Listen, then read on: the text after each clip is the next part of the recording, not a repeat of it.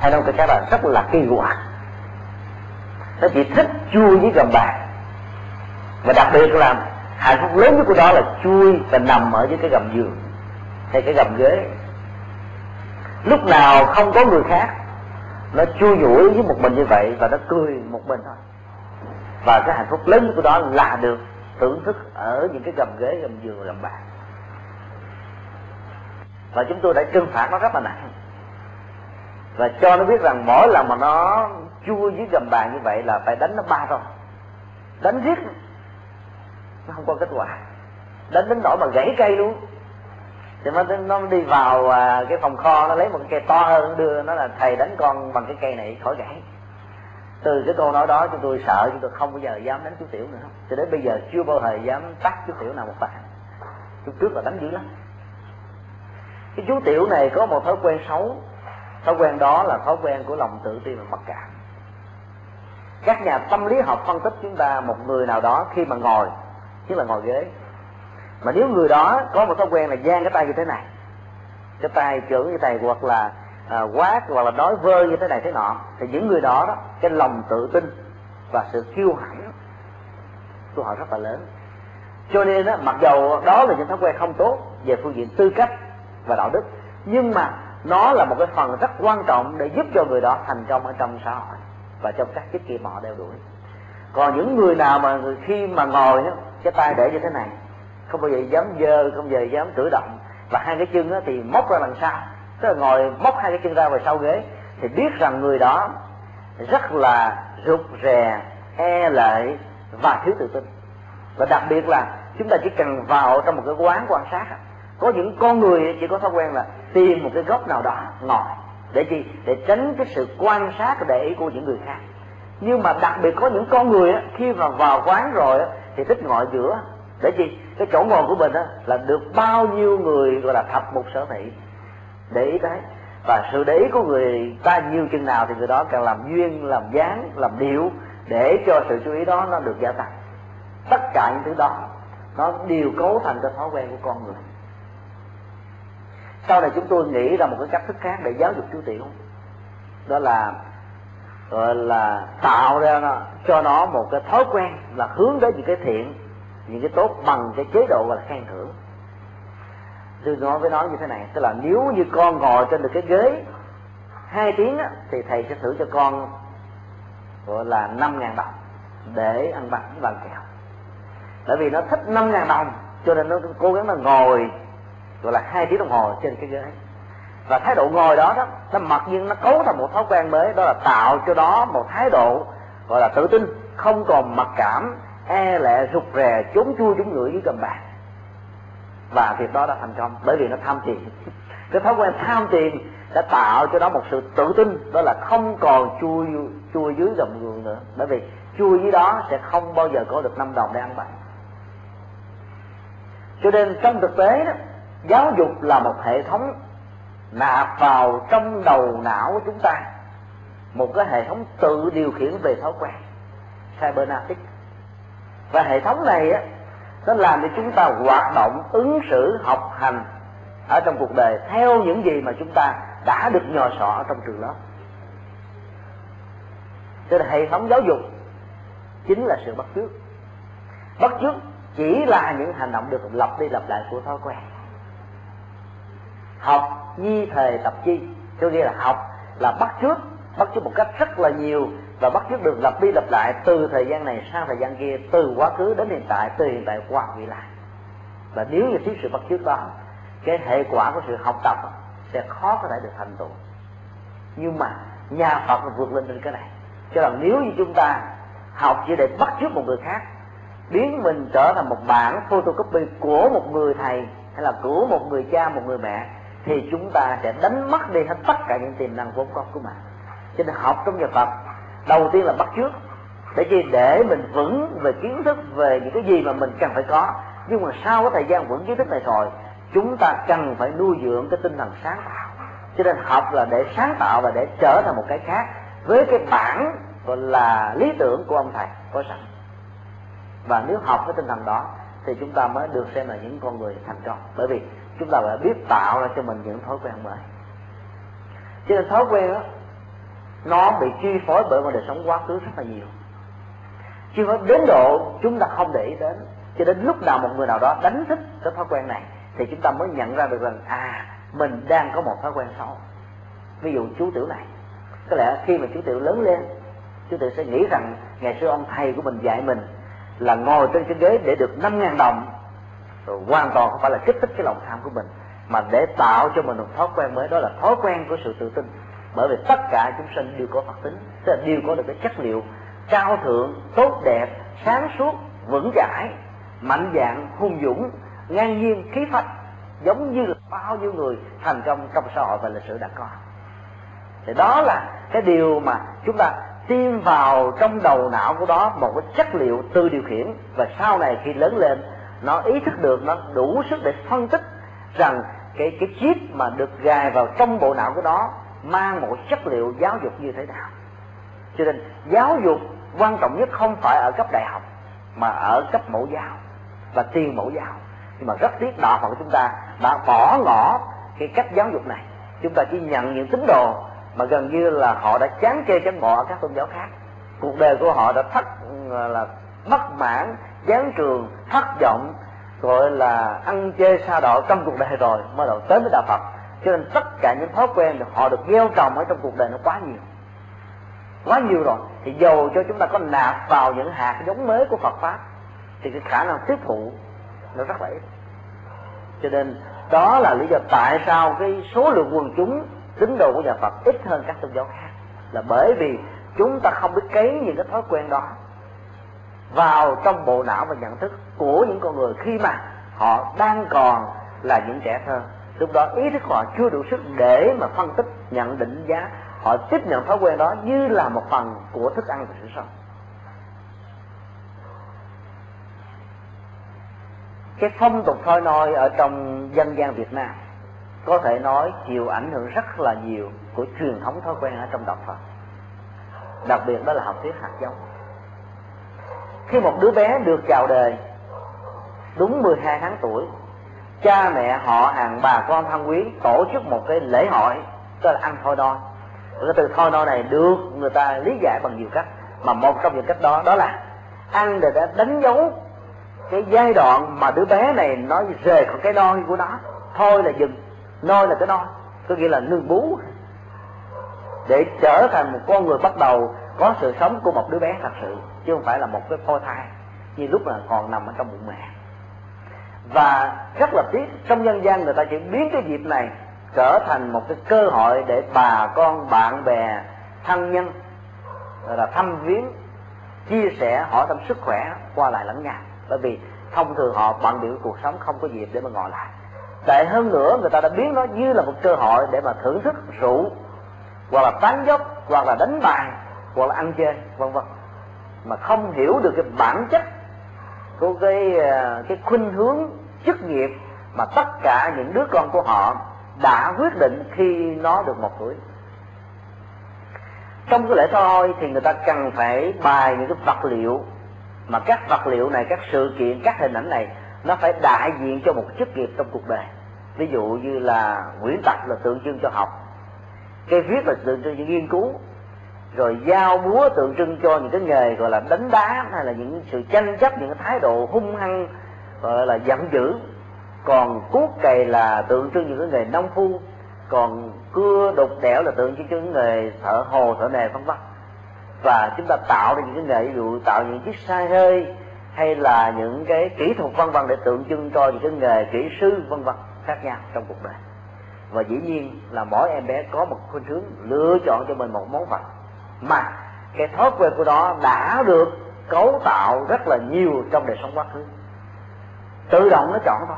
Dĩ nhiên trong trường hợp này, nếu lý giải là bản năng như các nhà tâm lý học trước đây, thì không thể nào lý giải được tại sao có những đứa bé nó sẽ thích chọn bánh trái, bởi vì nó là những người có năng khiếu ăn uống.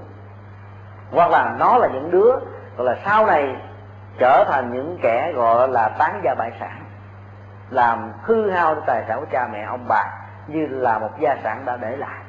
Hoặc là nó có khuynh hướng ăn chơi xa đỏ vân vân. Tất cả những cái thói quen đó được thể hiện ở sự lựa chọn những thứ được bài ở trong cái lễ thôi nói và nếu là một người cha mẹ sáng suốt và hiểu được đạo lý của nhà Phật, thì cần phải hướng dẫn cái chức nghiệp của nó từ lúc mà nó chọn lựa những cái thói quen này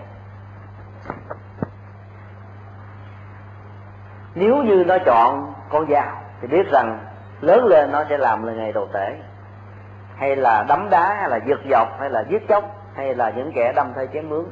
Thì cha mẹ của nó, nếu là những con người có đời sống nho nho giáo, là gia giáo tốt, và phát triển về tri thức nhiều thì cha mẹ của nó phải đầu tư cho nó ăn học gấp 10 lần so với những đứa bé mà có khuynh hướng chọn lựa cây viết và quyển tập.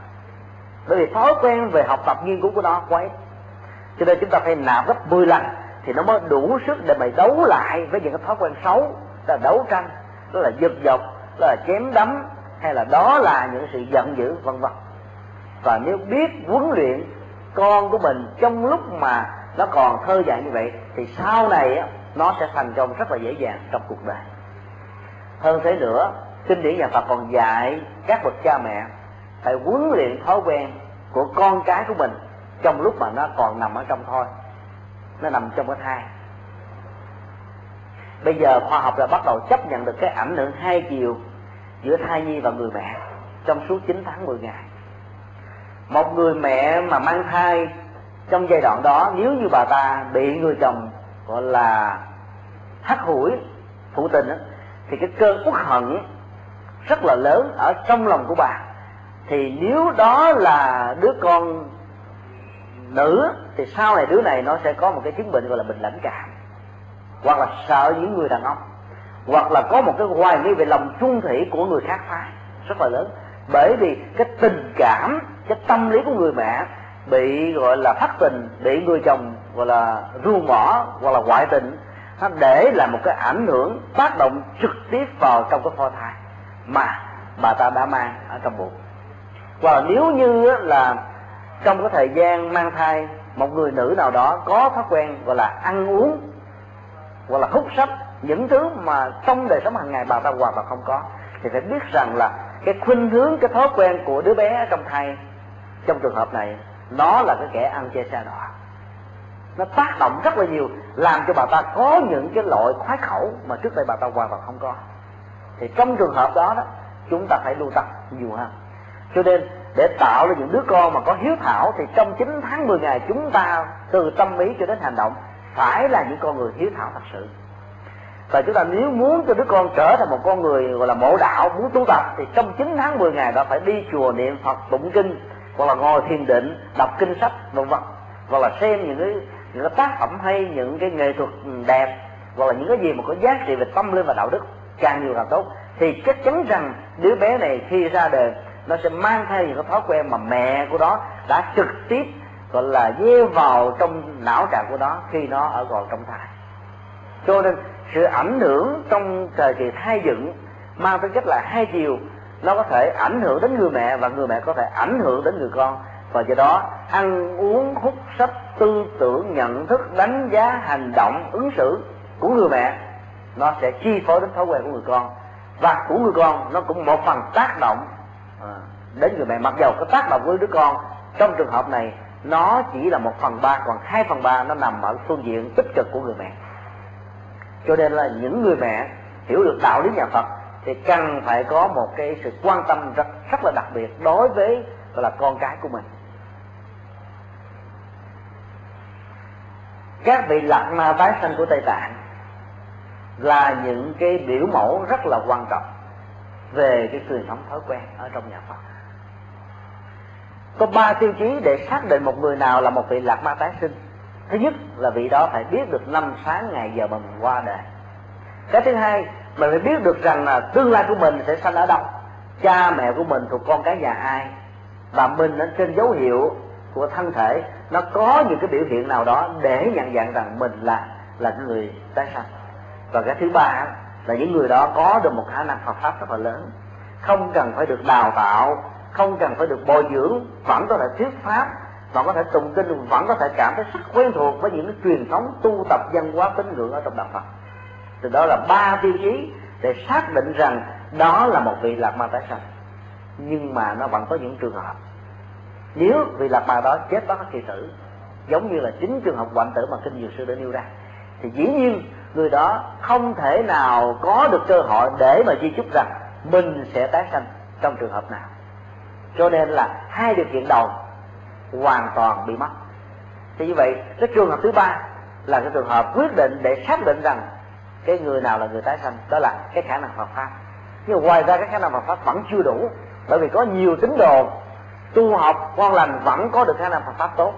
Cho nên người ta phải vận dụng đến cái cách thử bằng thói quen ví dụ như là đức đạt lai lạt ma trong bộ phim Kundun tức là tên của ngài khi ngài được đặt lúc mới sinh ra.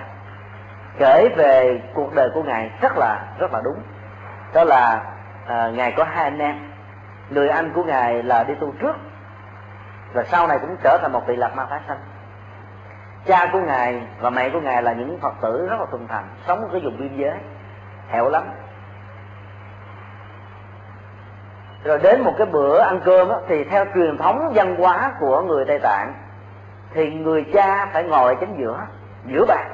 Còn người mẹ ngồi một bên và những đứa con ngồi một bên đối diện.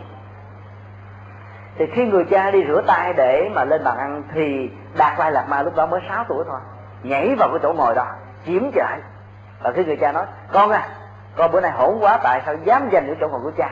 Thì lúc bấy giờ cu đua tức là đạt lai lạt ma mới trả lời là đây là chỗ ngồi của con. Con con phải ngồi cái chỗ chính giữa này. Cha phải ngồi một bên. Cô ta nói một cách rất là khẳng khái như vậy.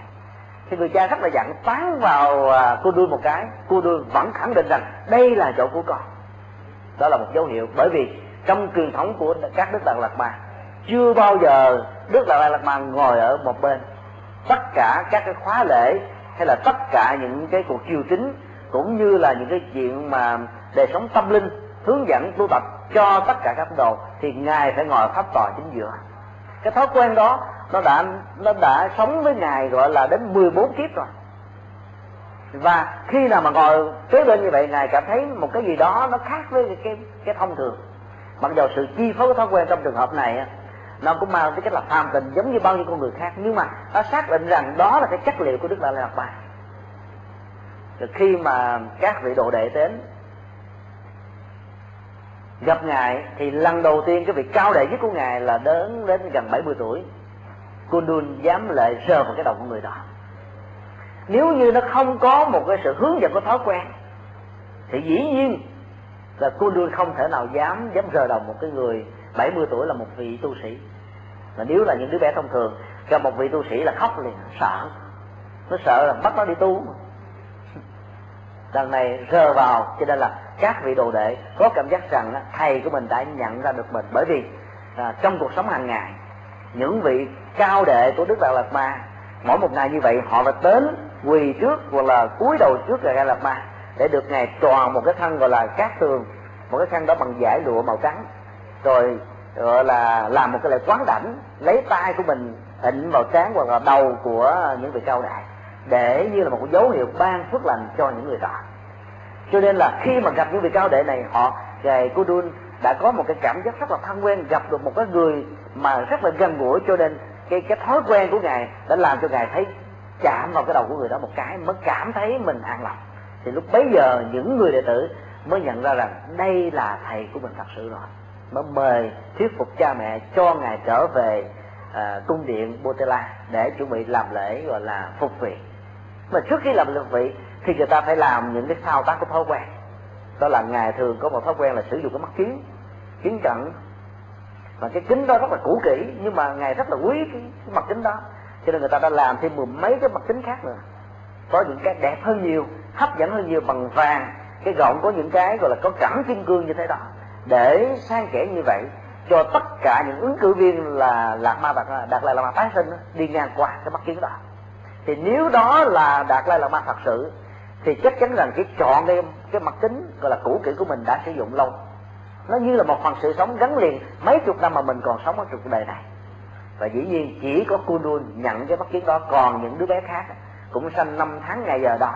Nhưng mà chọn những mắt kiến có kim cương là có vàng bạc thôi, hoặc là đồng. Như vậy là qua được một cái ải thứ nhất. Cái ải thứ hai á, thì trên cái khóa lễ, mặt tông của tây tạng thì đức là lạt ma có cầm một cái linh, một cái khánh mỗi lần ngày tụng thì ngày lắc như này ngày để đưa qua lại. Mà theo cái cách lý giải của họ là tam mặt tương đương, tức là khẩu mật ý mật và thân cũng mật tôi nghĩ là cái thân nó phải hòa quyện với lại cái tư tưởng và cái lời nói tụng thần chú. Nhưng thực ra đó là cách lý giải để binh vực cho cái cái cái trạng thái ngồi lâu ở một cái xứ lạnh không được. Nó làm cho con người phải tê cống. Cho nên đó là muốn tu tập được lâu dài là mình phải lắc lắc lắc như thế này chứ con người mình nó có đủ năng lượng. Cho nên là những người tây tạng không bao giờ quan trọng qua nghi tế hạnh. Đức lại đây là mau ngồi thuyết pháp ngài cũng nói như thế này. Chịu chịu thôi à. Ngài lắc đầu qua lại tới thói quen mà. À, từ nhỏ đến lớn nó như như thế đó rồi. Dầu ngài bỏ tây tạng qua một cái xứ nóng như ấn độ nữa khi thuyết pháp ngài cũng phải lắc. Nó thành thói quen. Tất cả mọi thứ đều thói quen hết. Thì khi mà cho tất cả những cứ duyên đặc là bạn đi qua nhiều cái linh khác nhau thì chỉ có Kundun chọn đúng cái linh mà ngài đã sử dụng. Như vậy là cái cái cuộc uh, thí nghiệm trong trường hợp này là đậu lần thứ hai. Lần thứ ba là người ta cầm cái cây gậy mà ngài chống hàng ngày. Đó. Thì khi mà đưa ba cái gậy ra thì Kundun được đi trước thì chọn đúng cái cây gậy của mình và phát lên một cái tiếng nói cái này là của tôi cái này là của tôi cái này là của tôi. Và ai giật là Kundun sẽ khóc liền. Mặc dầu cái phản ứng thói quen đó chúng ta thấy rằng nó cũng phàm tình thôi. Giống như những đứa bé nào nó thích một cái gì đó rồi đó mà mình giật lại nó cái là nó khóc liền. Bởi vì cái đó nó gắn liền với đời sống của nó trong đời sống quá khứ. Cho nên thiếu cái đó là nó thiếu đi một phần. Một phần rất quan trọng trong cuộc đời. Cho nên nó chịu không nổi. Thì như vậy là cái truyền thống phong tục của uh, Phật giáo Tây Tạng trong việc nhận dạng ra các vị lạc ma tái sanh là ở chỗ dựa vào cái học thuyết gọi là Vasana có nghĩa là thói quen như là một sự sai sử và trói buộc con người dầu đó là những thói quen tốt. Cho nên đó một đứa bé nào vào chùa, nhìn thấy cái chiếc áo của nhà sư mà nó thích mặc vào, hoặc là nó thấy cái mỏ nó không muốn đi, hay là nó nghe tiếng tụng kinh nó không muốn về nhà, thì mình phải biết rằng đây là là cái ông thầy mới được tái sanh đây. Chắc chắn một trăm phần trăm thôi. Và trong trường hợp đó, nếu chúng ta biết đem các chú tiểu này nuôi dưỡng nó một cách mà theo Phật giáo Tây Tạng đã làm thì cái lẽ chúng ta sẽ có rất nhiều việc tái sanh. Dĩ nhiên là tất cả có thể nói là ít nhất là 60% số lượng tu sĩ là những vị tái sanh. Chúng ta cũng nêu là những người tái sanh nhưng có điều là chúng ta không biết rằng mình là người tái sanh thôi còn Phật giáo Tây tại họ có truyền thống để nhận dạng. Sau khi nhận dạng rồi thì họ có truyền thống đào tạo đặc biệt. Đào tạo về lòng thiên cung lòng uh, tinh tấn rồi uh, sự uh, dấn thân là lòng từ bi, lòng vị tha vô ngã. Cho người đó thật nhiều. Chế độ học tập của những vị lạc ma tái sanh, và cũng như là những vị mà lạc ma quan trọng trong Phật giáo Đại Tạng, nó nặng gấp 5 lần cho đến 10 lần so với những người chú tiểu bình thường. Chính vì vậy mà những vị này khi ra làm đạo thành công. Bởi vì những hạt giống thói quen đó nó được lập đi lập lại nhiều lần.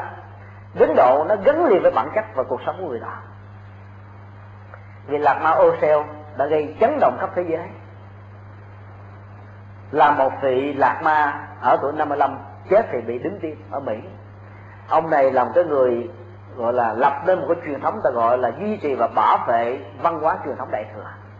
Và nhờ cái truyền thống đó đó mà thế giới phương tây biết đến đạo phật. Tây tạng nói riêng và đến phật giáo nói chung. Chỉ trong vòng mấy mươi năm có mặt ở bên mỹ là biết bao nhiêu là cái thiền đường của phật giáo tây tạng đã được dựng lên và người ta biết đến phật giáo rất là năng động. Và ông ta chết một cách đột ngột do bị đứng tim.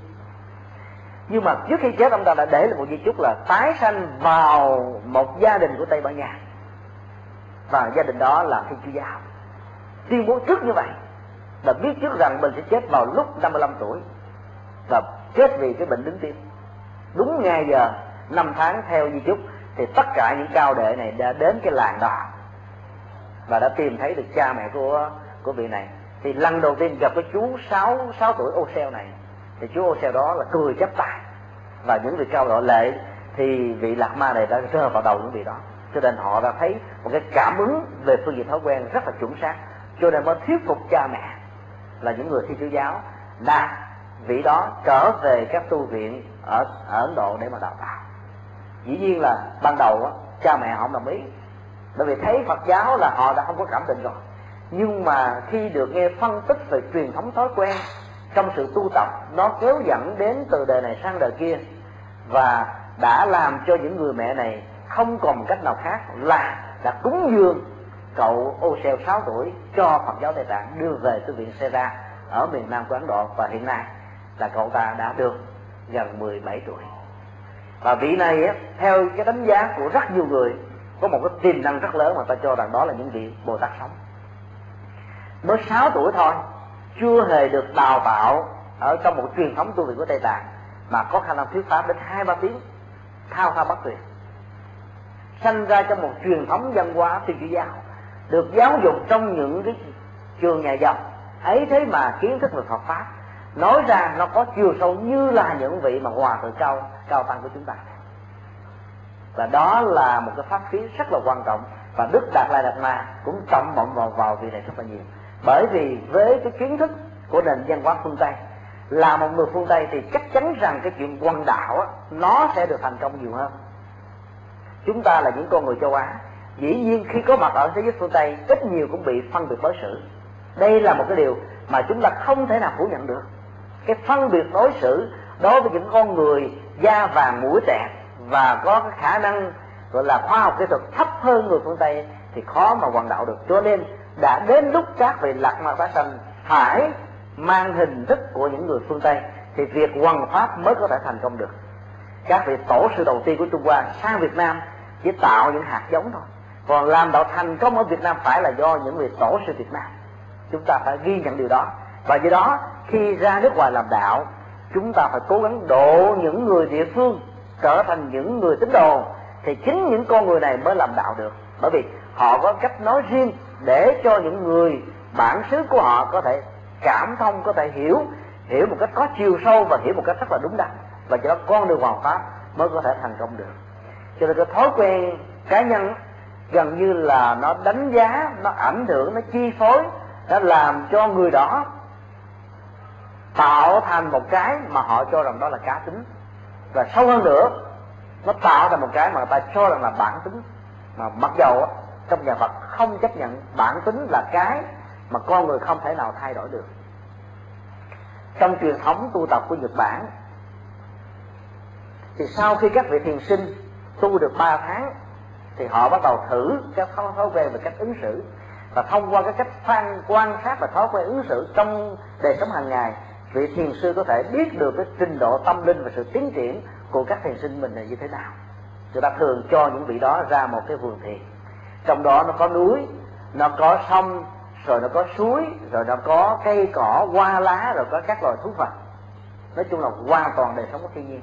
Và dĩ nhiên khi chúng ta được thả ra một cái vườn như vậy thì dĩ nhiên có người thì thích loại sông, có người thì thích chơi ở trên trên sỏi có người thích cò cò có người thì thích trầm tư, có người thích leo cây và có người chỉ thích ngồi với cỏ.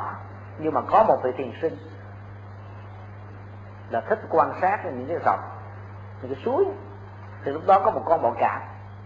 Nó bò nó lọt xuống cái suối. Thì vị thiền sinh này mới dùng cái tay bóc nó lên và đạp nó trên bờ. Cái phản ứng thông thường của con bò cạp, như quý thầy đã biết, là nó cong đuôi và chích. Nó bất luận là ai? Bất luận cái gì? Đụng vào thân thể của nó là nó công lên nó chích một cái. Thì khi đặt cái con bò cạp ở trên ở trên mặt đất như vậy, thì vị thiền sinh này đã bị nó chích một cái rất là đau. Vị thiền sinh đó không giận bởi vì ờ, rất quan hỷ, giúp đỡ, cứu được mạng sống con bò cạp trong tình trạng nguy cấp.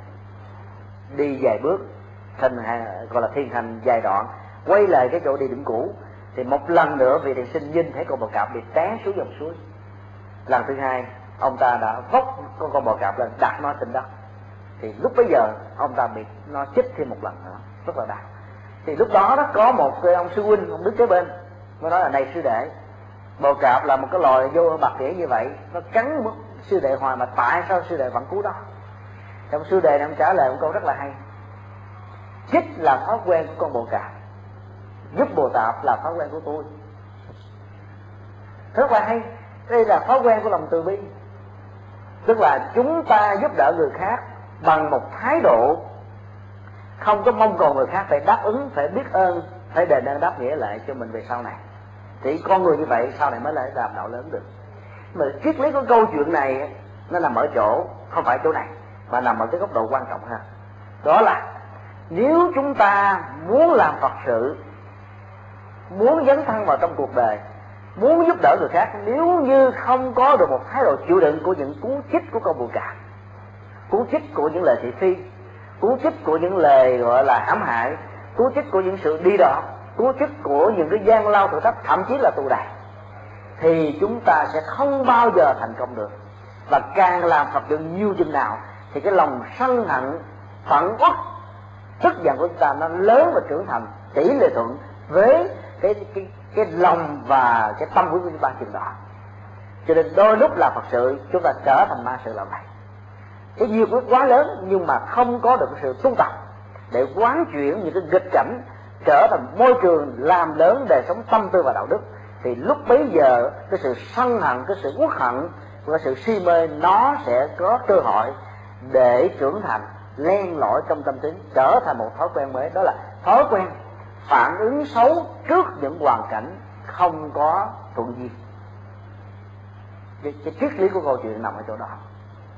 Chúng ta thấy là con bồ cạp có thói quen chích trong cuộc đời nhân tình thế thái cũng vậy rồi lúc đó chúng ta nhiệt tình với một người nào đó quá mức giúp đỡ người đó giáo dưỡng người đó khuyên người đó gọi là xây dựng người đó càng nhiều thì càng làm cho người đó cảm thấy là mình bị chối buộc mình bị ràng buộc mình bị gọi là chu dập cho đến lúc mà người nho nói rằng là giáo đa thành quả điều này thấy rất là nhiều.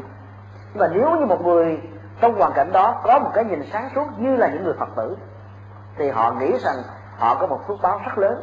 Đến độ là nhiều khi họ không quan tâm đến cái lời khuyên người khác người khác vẫn không nặng trí sợ lòng vẫn tiếp tục theo đuổi để săn nhắc để giáo dưỡng để khuyến khích để sắp lắng à, với một cái nhìn như vậy thì chúng ta mới có được cơ hội để học được rất nhiều điều hay và lẽ phải ở trong cuộc đời. Cho nên thói quen phản bội à, thói quen của nhân tình thế thái là những thứ mà dễ làm cho chúng ta chán nản lắm. Và nếu như không có lòng chịu đựng được những cái cú chích của nhân tình thế thái thì tốt hơn chúng ta đừng bao giờ dấn thân làm một tác đạo. Thà tu tập theo hạnh độc giác tức là giác ngộ rồi nhập niết bàn thà vậy còn tốt hơn còn đi quá độ trong trường hợp đó. Chẳng những không có lợi cho người khác mà còn hại đến bản thân và đời sống của nội tâm rất là nhiều. Cho nên cái thói quen cá nhân là một cái gì đó, nó có thể tạo thành một cái rất tốt nhưng nó cũng có thể tạo thành một cái rất là xấu, một cái rất là nguy hiểm cho đời sống và cho cho cộng đồng. Hôm nay chúng ta tạm dừng lại tại cái phần à, thói quen cá nhân. Kỳ sau sẽ học tiếp từ cái phần à, thói quen tập thể? Và thông qua đó chúng ta sẽ phân tích đến một số nguyên lý à, là cái ảnh hưởng của thói quen. Và dựa trên những nguyên lý và ảnh hưởng của thói quen này, chúng ta sẽ tìm ra những cái cách thức để chuyển hóa thói quen. Hay gì chặt đứt nó, diệt trừ đó thì đạo Phật dạy chúng ta một cách thức để chuyển hóa từ những cái thói quen xấu thành những thói quen tốt. Nói một cách khác, nhà Phật cho rằng nếu như bàn tay này là bàn tay lem luốc, móc túi, làm những việc xấu và cái miệng này là nói những cái lời chia rẽ, nói những lời độc địa nói những lời ác độc, thì cũng chính bàn tay và cái miệng này phải làm những việc tốt, phải nói những lời xây dựng, nói những lời tình thương, nói những lời, gọi là, mang lại cái sự an vui, hạnh phúc ở người khác. Thì nói cái khác là chúng ta chỉ chuyển từ cái mặt trái sang mặt phải. Thay vì chúng ta, gọi là, trừng phạt như là luật pháp, khi mà một người nào đó ăn cắp, người ta chỉ chặt bàn tay để cho người đó không còn cơ hội ăn cắp lần thứ hai. Thì nhà Phật dạy là khi mà người đó ăn cắp thì dạy người đó làm những việc lành thay đổi cái thái độ và động tác ăn cắp thành cái thái độ và động tác của việc làm thì như vậy cái thói quen đó nó sẽ có cơ hội để phục vụ rất là nhiều. Còn sự trừ diệt sẽ là một cái gì đó làm tổn thất cho nạn nhân vốn có một cái nguyện vọng là thay đổi hay là canh tăng đời sống của mình. À, kính mời quý thầy hỏi.